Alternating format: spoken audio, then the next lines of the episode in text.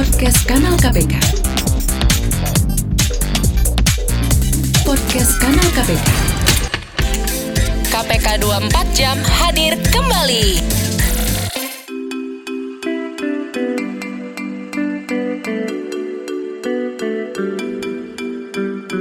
Halo kawan aksi, kembali lagi di KPK 24 jam bersama saya Lufti Avianto. Kalau kemarin KPK 24 jam sudah bahas tentang aksi beberapa demo di KPK, terus juga kita bahas soal alih status pegawai KPK menjadi aparatur sipil negara.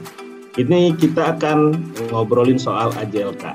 Apa itu AJLK? Mungkin kawan aksi sudah pernah dengar. Ya, betul sekali Akademi Jurnalistik Lawan Korupsi.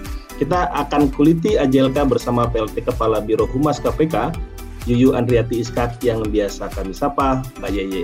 Halo Mbak Yeye, apa kabar Mbak Yeye? Halo Lufti, Alhamdulillah sehat. Semoga Lufti dan juga kawan aksi yang ada di mana saja sehat-sehat dalam kondisi pandemi yang semakin mengerikan ini ya. Semoga kita diberikan kesehatan selalu.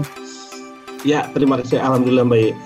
Uh, sebelum kita bahas soal AJLK, mungkin Mbak Yeye bisa mulai ceritain dulu soal uh, apa sih tugas Biro Humas secara umum Ya, tugas Biro Humas sebenarnya uh, kalau secara umum pasti mengelola semua pemberitaan, kemudian publikasi dan juga layanan publik yang ada di KPK.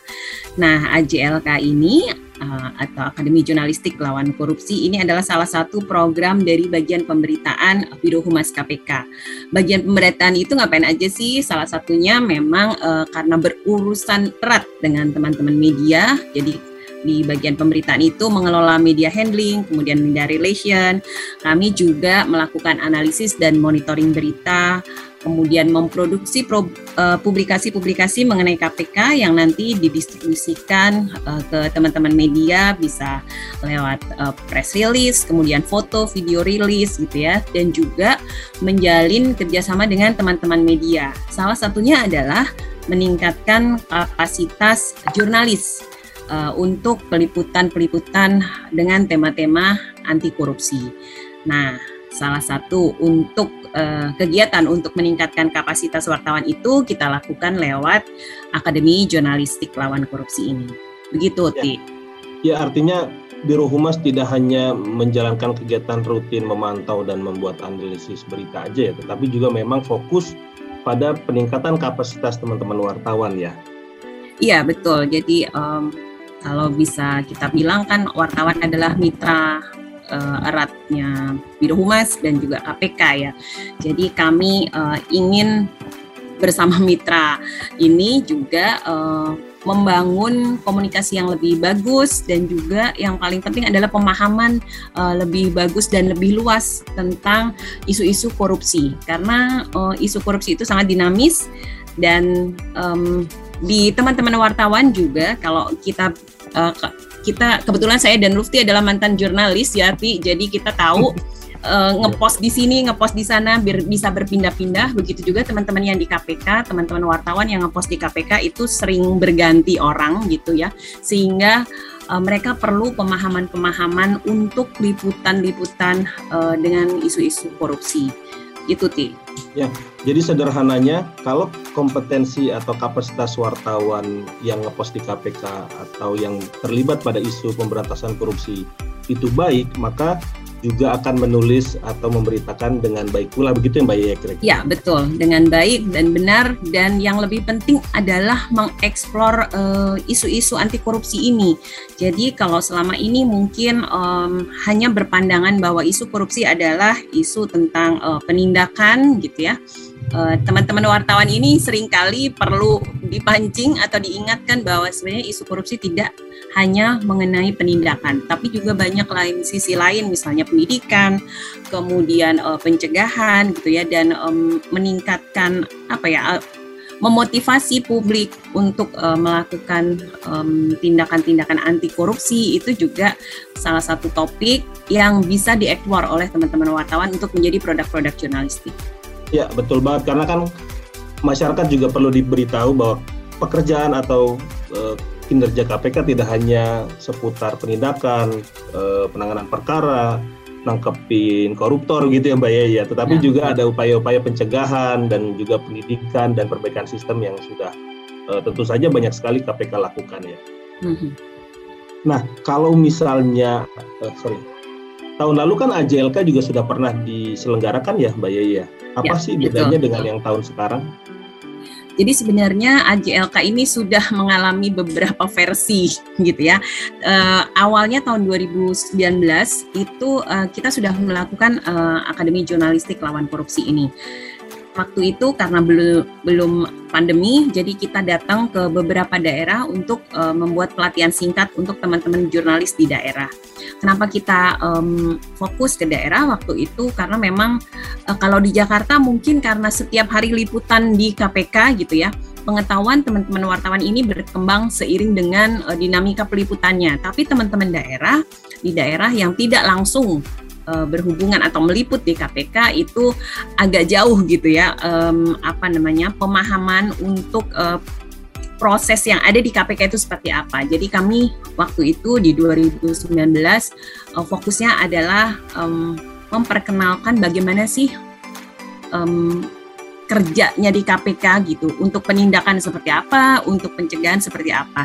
Jadi benar-benar pemahaman dasar untuk um, apa namanya dasar untuk teman-teman uh, memahami bagaimana meliput uh, kelembagaan KPK gitu. Nah, kemudian tahun 2020 kemarin kami sudah mulai uh, setelah mengevaluasi di tahun 2019, kemudian melihat apa kekurangannya uh, kita perbaiki di sana sini, termasuk juga perbaikan konsep tentang Akademi Jurnalistik uh, Lawan Korupsi ini. Jadi di 2020 kami sudah menyelenggarakan lagi nih uh, AJLK. Tadinya juga rencana awal kita akan datang ke beberapa daerah, tetapi karena pandemi semuanya berubah perencanaannya. Jadi kami melakukan secara uh, online, full online. Jadi um, tujuannya memang untuk memberi pemahaman dan pengetahuan mendalam terkait dengan pemberantasan korupsi.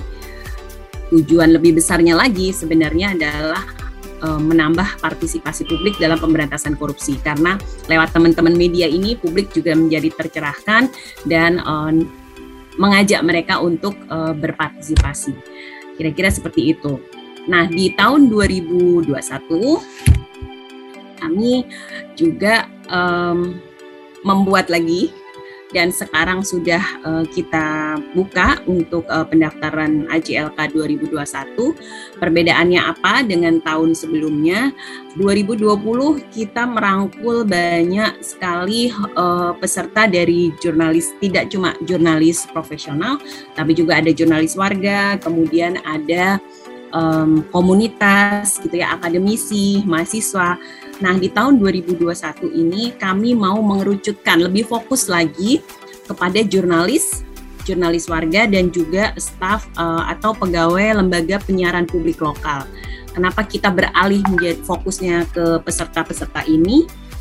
Uh, sekali lagi kita melihat kami di KPK melihat ada kebutuhan uh, untuk memberikan pemahaman yang lebih kepada mereka, kepada jurnalis uh, di daerah ya, terutama untuk teman-teman di lembaga penyiaran publikasi penyiaran lokal. Itu um, jadi kita memberi kesempatan pada teman-teman di LPPL itu untuk bisa berpartisipasi aktif di dalam AJLK 2021 ini.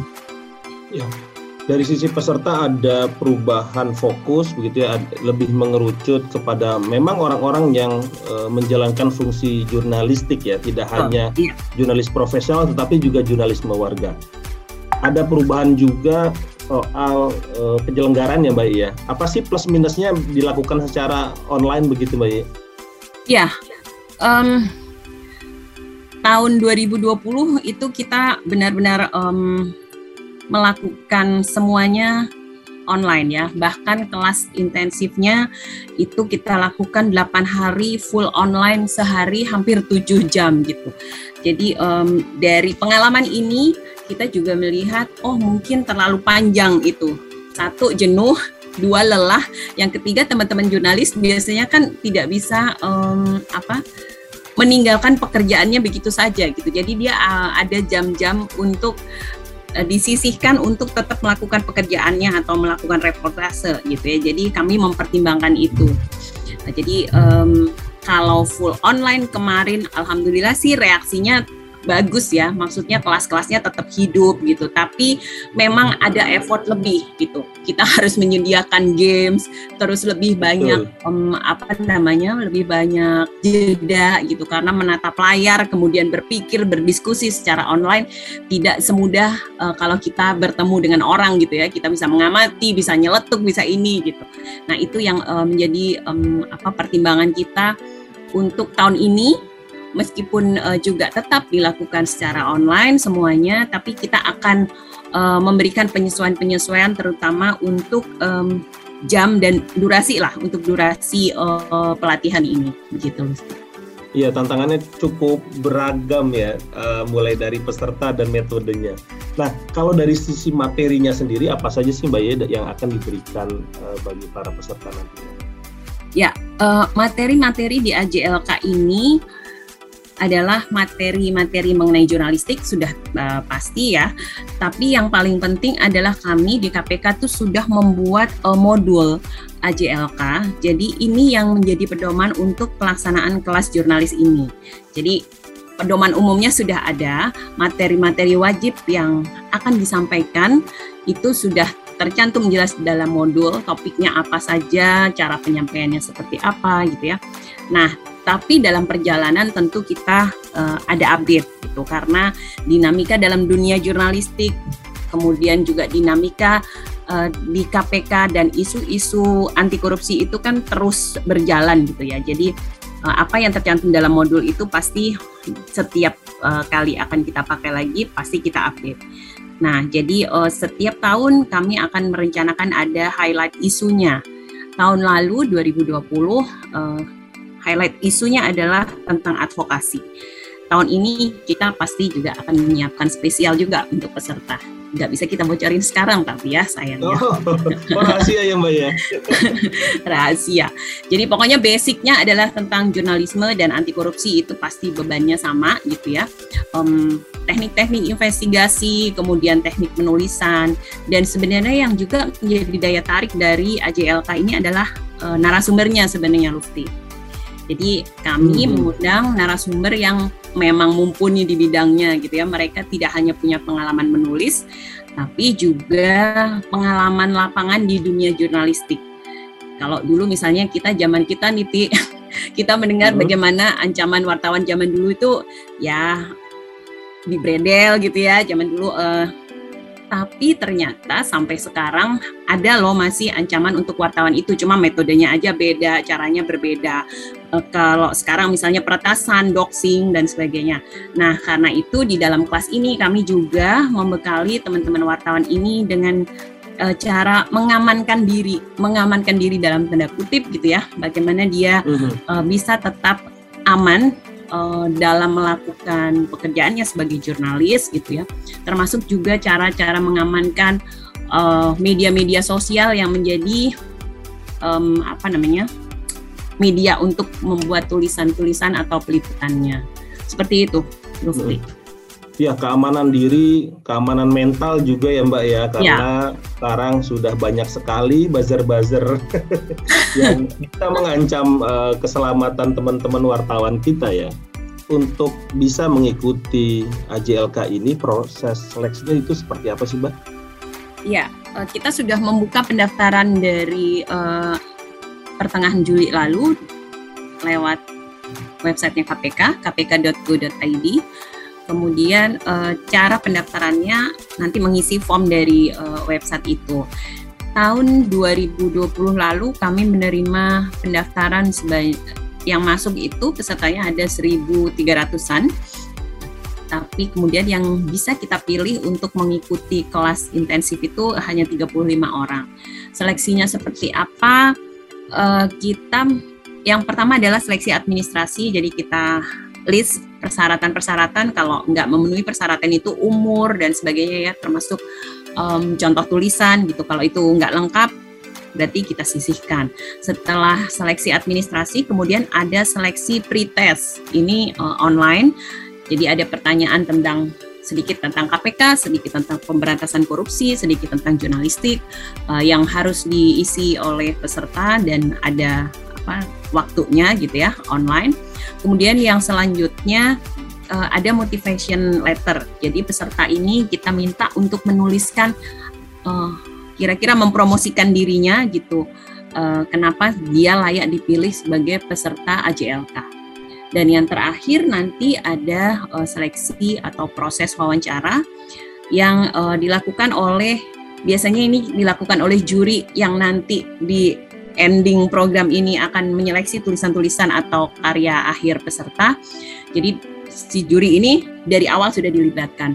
Nah, wawancara ini dilakukan oleh juri-juri yang terdiri dari jurnalis senior, kemudian ada penulis gitu ya, dan um, dari Aji Indonesia dan juga ada asosiasi dari asosiasi media yang lain, asosiasi wartawan yang lain gitu. Prosesnya cukup panjang ya, jadi bagi kawan aksi yang ingin mengikuti AJLK, sebisa mungkin mempersiapkan diri secara baik. Ada proses administrasi yang panjang, ada pretest, dan juga ada wawancara yang dilakukan oleh orang-orang yang berpengalaman tentunya ya Mbak Yeye ya. Iya, betul. Nah, e, nanti juga rencananya e, berapa lama Mbak Yeye? 8 hari juga seperti tahun lalu ya, begitu? Kita sedang memikirkan e, lebih pasnya akan berapa hari gitu ya karena kalau kemarin tahun lalu 8 hari itu full sehari hampir 7 jam gitu ya nah ini uh, kemarin kita evaluasi peserta juga wah kayaknya udah nggak bisa ngapa-ngapain gitu. Sehari 7 jam tuh hanya manteng di laptop. Jadi kita akan sedikit ubah mungkin jadi durasi harinya mungkin lebih panjang gitu. Tetapi uh, apa namanya jam di hariannya mungkin lebih berkurang gitu ya. Kita sedang berhitung sih gimana lebih enak untuk uh, semua peserta. Karena kita perlu ingat juga ini kan uh, pesertanya dari seluruh Indonesia. Ada perbedaan waktu juga dan itu uh, harus kita akomodir dalam pelaksanaan kelas-kelasnya. Ya. Nanti setelah peserta terpilih mengikuti kegiatan, output mereka itu harapannya apa Mbak Iya? Ya, kami sih berharap dari KPK tentu uh, lebih banyak teman-teman um, yang menulis tentang topik-topik korupsi ini gitu ya. Uh, seperti yang sudah saya sampaikan tadi bahwa ide untuk menulis tentang korupsi itu sungguh banyak gitu. Marilah kita eksplor, apalagi nanti kalau sudah di kelas bertemu dengan teman-teman yang lain dan itu bisa menjadi jejaring yang uh, saling menguatkan, bisa bertukar isu, bisa bekerja sama. Karena di tahun 2020 juga uh, seperti itu banyak teman-teman dari satu daerah kemudian uh, bergabung dengan daerah yang lain membuat produk bersama gitu jadi uh, kami harapkan akan ada banyak produk-produk jurnalis yang lebih bermutu kemudian bisa menyuarakan publik uh, lokal gitu ya uh, jadi uh, semakin berwarna lah isu-isu uh, anti korupsi kemudian pemberitaan dan publikasi tentang anti korupsi ini. Apakah akan ada dukungan uh, bagi teman-teman wartawan yang akan meliput mengenai isu-isu korupsi atau pencegahan korupsi, Mbak Ye? Iya, jadi uh, di AJLK ini kami menyediakan um, beasiswa, semacam beasiswa gitu untuk teman-teman yang nanti akan membuat tugas akhir. Karena di akhir kelas ini teman-teman mempunyai kewajiban untuk membuat tugas akhir. Kami memberikan beasiswa untuk uh, tugas akhir itu. Jadi kalau mau bikin liputan investigasi atau membuat uh, reportase yang lain bisa menggunakan dana ini dan uh, kemudian dia membuat tugas akhir dari tugas akhir itu nanti kita akan memilih tiga yang terbaik. Nah beasiswanya berapa banyak sih? 4 juta rupiah untuk uh, setiap orang. Jadi nanti uh, dia bisa menggunakan um, beasiswa itu untuk pembiayaan peliputan-peliputan yang dilakukan. Tiga terbaik yang dipilih itu juga akan mendapatkan hadiah ya Mbak Yaya?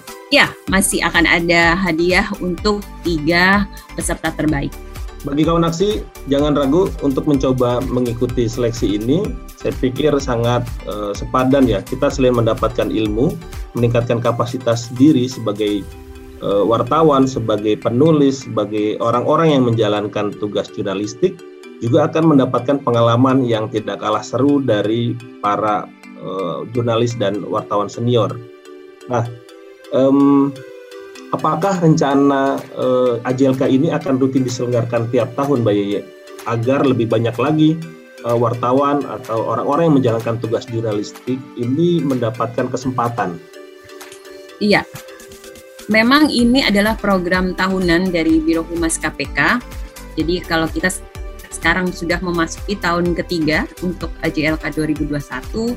Semoga di tahun depan juga um, akan ada pengembangan juga gitu ya. Tapi uh, kita programnya akan tetap berjalan.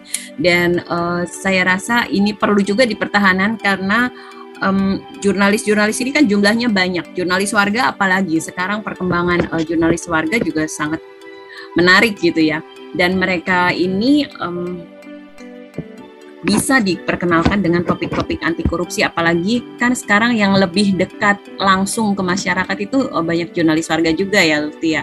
Jadi uh, dari mereka lah nanti uh, kami harapkan bisa um, melakukan penyebaran tentang isu-isu anti korupsi langsung dekat dengan uh, publik. Oke Mbak ya, terakhir mungkin siapa saja sih yang akan menjadi juri atau menjadi narasumber di kelas Akademi Jurnalistik Lawan Korupsi tahun 2021? Belum bisa menyebut nama. Masih tapi, Iya, belum bisa menyebut nama, tetapi uh, pasti um, ada beberapa jurnalis yang senior gitu yang mungkin teman-teman juga sudah um, apa namanya akrab lah dengan nama-nama ini gitu. Tapi yang terpenting adalah uh, bagaimana mem mereka membagi pengalaman gitu dan pengalaman terkini tentang uh, jurnalis meskipun mereka adalah jurnalis senior gitu ya. Tapi um, seiring dengan dinamika dunia jurnalistik yang sekarang misalnya beralih lebih banyak ke online, kemudian uh, tantangannya juga berbeda gitu karena publik nggak mau baca panjang-panjang misalnya gitu ya, harus dengan infografis kah, harus dengan reels kalau di IG gitu atau uh, dengan media-media um, baru itu bagaimana um, bisa menyiasati berita-berita berat karena uh, kategori berita atau tema-tema isu-isu korupsi ini kan agak berat tuh ya, Lutfi. Hmm. Itu bagaimana bisa membuat itu lebih enak dibaca dan orang mau baca sih sebenarnya gitu. Ya, jadi ini sangat kompetitif sekali. Tahun 2020 kemarin ada 1.300-an orang yang daftar, tapi yang diterima hanya 35, begitu ya Mbak ya? Ya, nah, betul. sekarang pasti akan jauh lebih banyak lagi yang daftar dan hanya diterima 25 orang. Wow. Jadi ini butuh amunisi dan stamina nih buat teman-teman uh, penyelenggara AJLK uh, eh, agar tetap sehat dan mungkin siap-siap vitamin ya Mbak ya untuk begadang menyeleksi. Iya, uh, betul. Berkas-berkas yang masuk. Terakhir Mbak ya, untuk pengalaman tahun 2020 Mbak Ye, itu ya. para pesertanya sudah bikin apa saja Mbak? Iya, um, tahun 2020 ini sangat menarik ya karena memang keragaman pesertanya juga lumayan banyak gitu. Dan dari Aceh, Papua, uh, dari daerahnya aja udah sudah cukup uh, menarik gitu. Dan uh, kita bisa ngebayangin topik-topik dari beberapa daerah itu pasti unik-unik dan um, belum mungkin belum pernah uh, kita expose ke media-media yang sering kita baca gitu. Jadi tahun 2020 uh, eh, lalu misalnya ada peserta yang menduplikasi sebenarnya AJLK ini gitu ya menjadi mini AJLK gitu untuk uh, jurnalis dan jurnalis warga di Papua. Jadi mereka bikin lokalnya gitu kira-kira seperti itu Ti. Kemudian akhirnya mereka membuat komunitas anti korupsi itu di Papua tuh alumni-alumni dari mini AJLK gitu ya wow. untuk di Papua itu menarik gitu dan sampai sekarang mereka um, tetap berkegiatan dan berjejaring dengan uh, komunitas anti korupsi yang lain.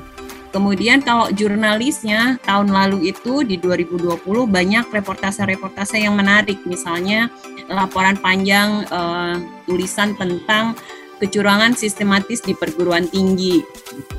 Kemudian uh, teman-teman jurnalis TV ada yang membuat magazine, liputan magazine gitu dengan topik uh, bagaimana sih membuat sekolah yang bebas pungli gitu.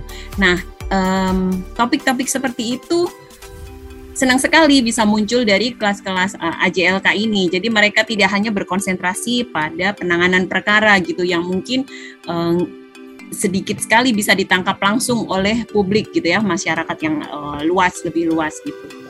Dan kemarin itu di 2020 karena ada peserta yang juga mahasiswa, dosen, akademisi gitu ya.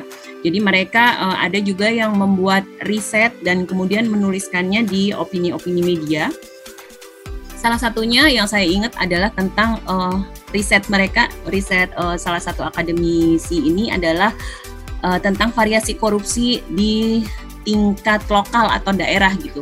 Jadi menyoroti lebih menyoroti pada uh, pilkada di um, tahun lalu, tahun-tahun sebelumnya.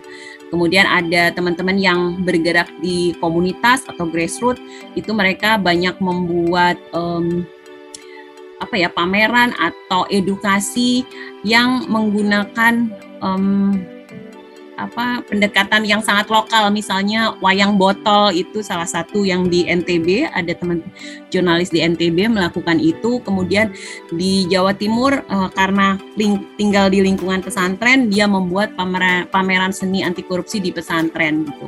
Kemudian ada teman Walhi di saya lupa di mana uh, itu mereka membuat uh, lingkar belajar pemberdayaan masyarakat tapi khusus membahas tentang um, isu sumber daya alam dikaitkan dengan isu-isu uh, korupsi. Dan teman-teman yang lain yang juga menarik adalah mereka menggunakan uh, media sosial untuk uh, kampanyenya atau untuk advokasinya melakukan advokasinya gitu ya pada publik. Salah satunya adalah membuat kom kompilasi buku digital anti korupsi. Nah, itu kan sampai sekarang ada terus dan uh, ditambah terus gitu kontennya. Jadi program-program uh, atau um, yang mereka buat ini sustain gitu loh, nggak berhenti ketika AJLK-nya berakhir, tapi masih uh, bisa terus berjalan, bahkan uh, bisa diupdate uh, untuk um, terus bisa membuat campaign-campaign anti korupsi dan juga memper apa memperbanyak publik untuk bisa mengakses itu. Kira-kira begitu Siti. Jadi menarik di 2020. Jadi saya juga berharap tahun 2021 ini akan lebih banyak lagi um, peserta yang membuat um, tulisan atau reporting atau produk-produk jurnalistik yang lain yang lebih bagus, lebih menarik dan variasi temanya juga uh, apa unik gitu ya. Karena sesuai dengan apa yang kita um, munculkan sebagai tagline di AJLK ini satukan diksi merawat negeri artinya banyak um, banyak tema-tema lokal gitu yang mungkin bisa diangkat beragam temanya. Marilah kita semua menyatukan itu dalam satu diksi untuk merawat negeri, untuk tetap lebih mencintai Indonesia. Kira-kira gitu lah, ya. Iya, iya. Nah, ini kan uh, liputan yang variatif, juga menghasilkan komunitas dan makin kuatnya konsolidasi wartawan begitu di daerah ya. Mm-hmm. Juga menjadi efek samping positif Mbak dari AJLK. Apakah hal ini juga memang sudah diperkirakan sebelumnya?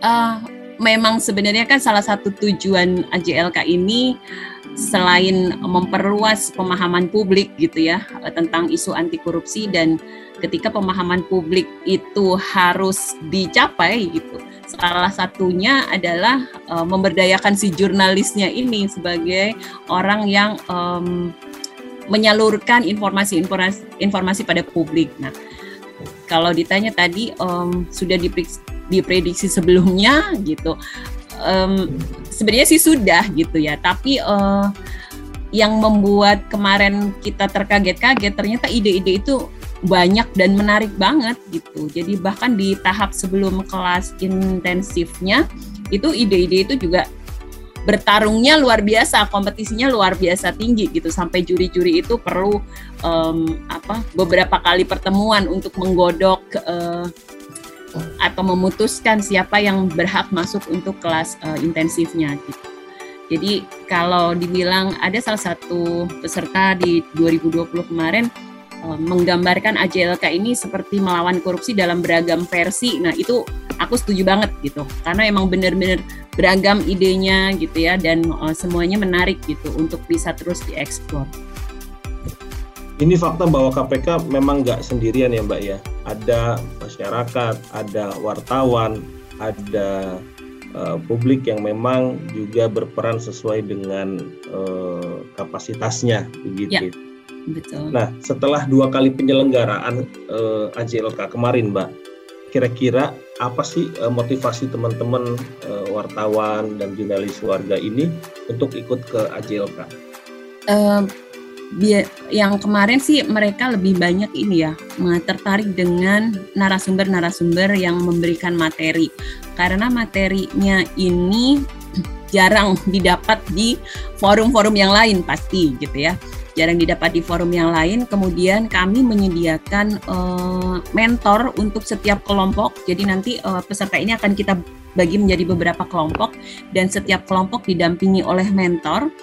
Dan mereka di dalam kelompok itu uh, dengan mentornya bebas mengeksplor apa ide-ide dari sejak awal. Jadi nggak ketika mau membuat tugas akhir udah deket-deket tugas akhir baru bikin gitu ya. Tapi memang sejak awal begitu masuk udah kita kondisikan untuk bisa berdiskusi dengan kelompoknya dengan mentornya untuk uh, membuat perencanaan tugas akhir. Itu juga menarik gitu karena dari awal sudah punya bayangan nih kita mau bikin tugas akhir apa ya? Masing-masing bisa mengusulkan. Ya, terima kasih Mbak Ye atas waktu dan penjelasannya. Di sela-sela sibuknya ngurusin Rosso AJLK 2021, sudah mampir ke podcast KPK 24 Jam. Terima kasih juga kawan aksi yang sudah mendengarkan KPK 24 Jam. Saya Lufti Avianto, pamit. Salam anti korupsi.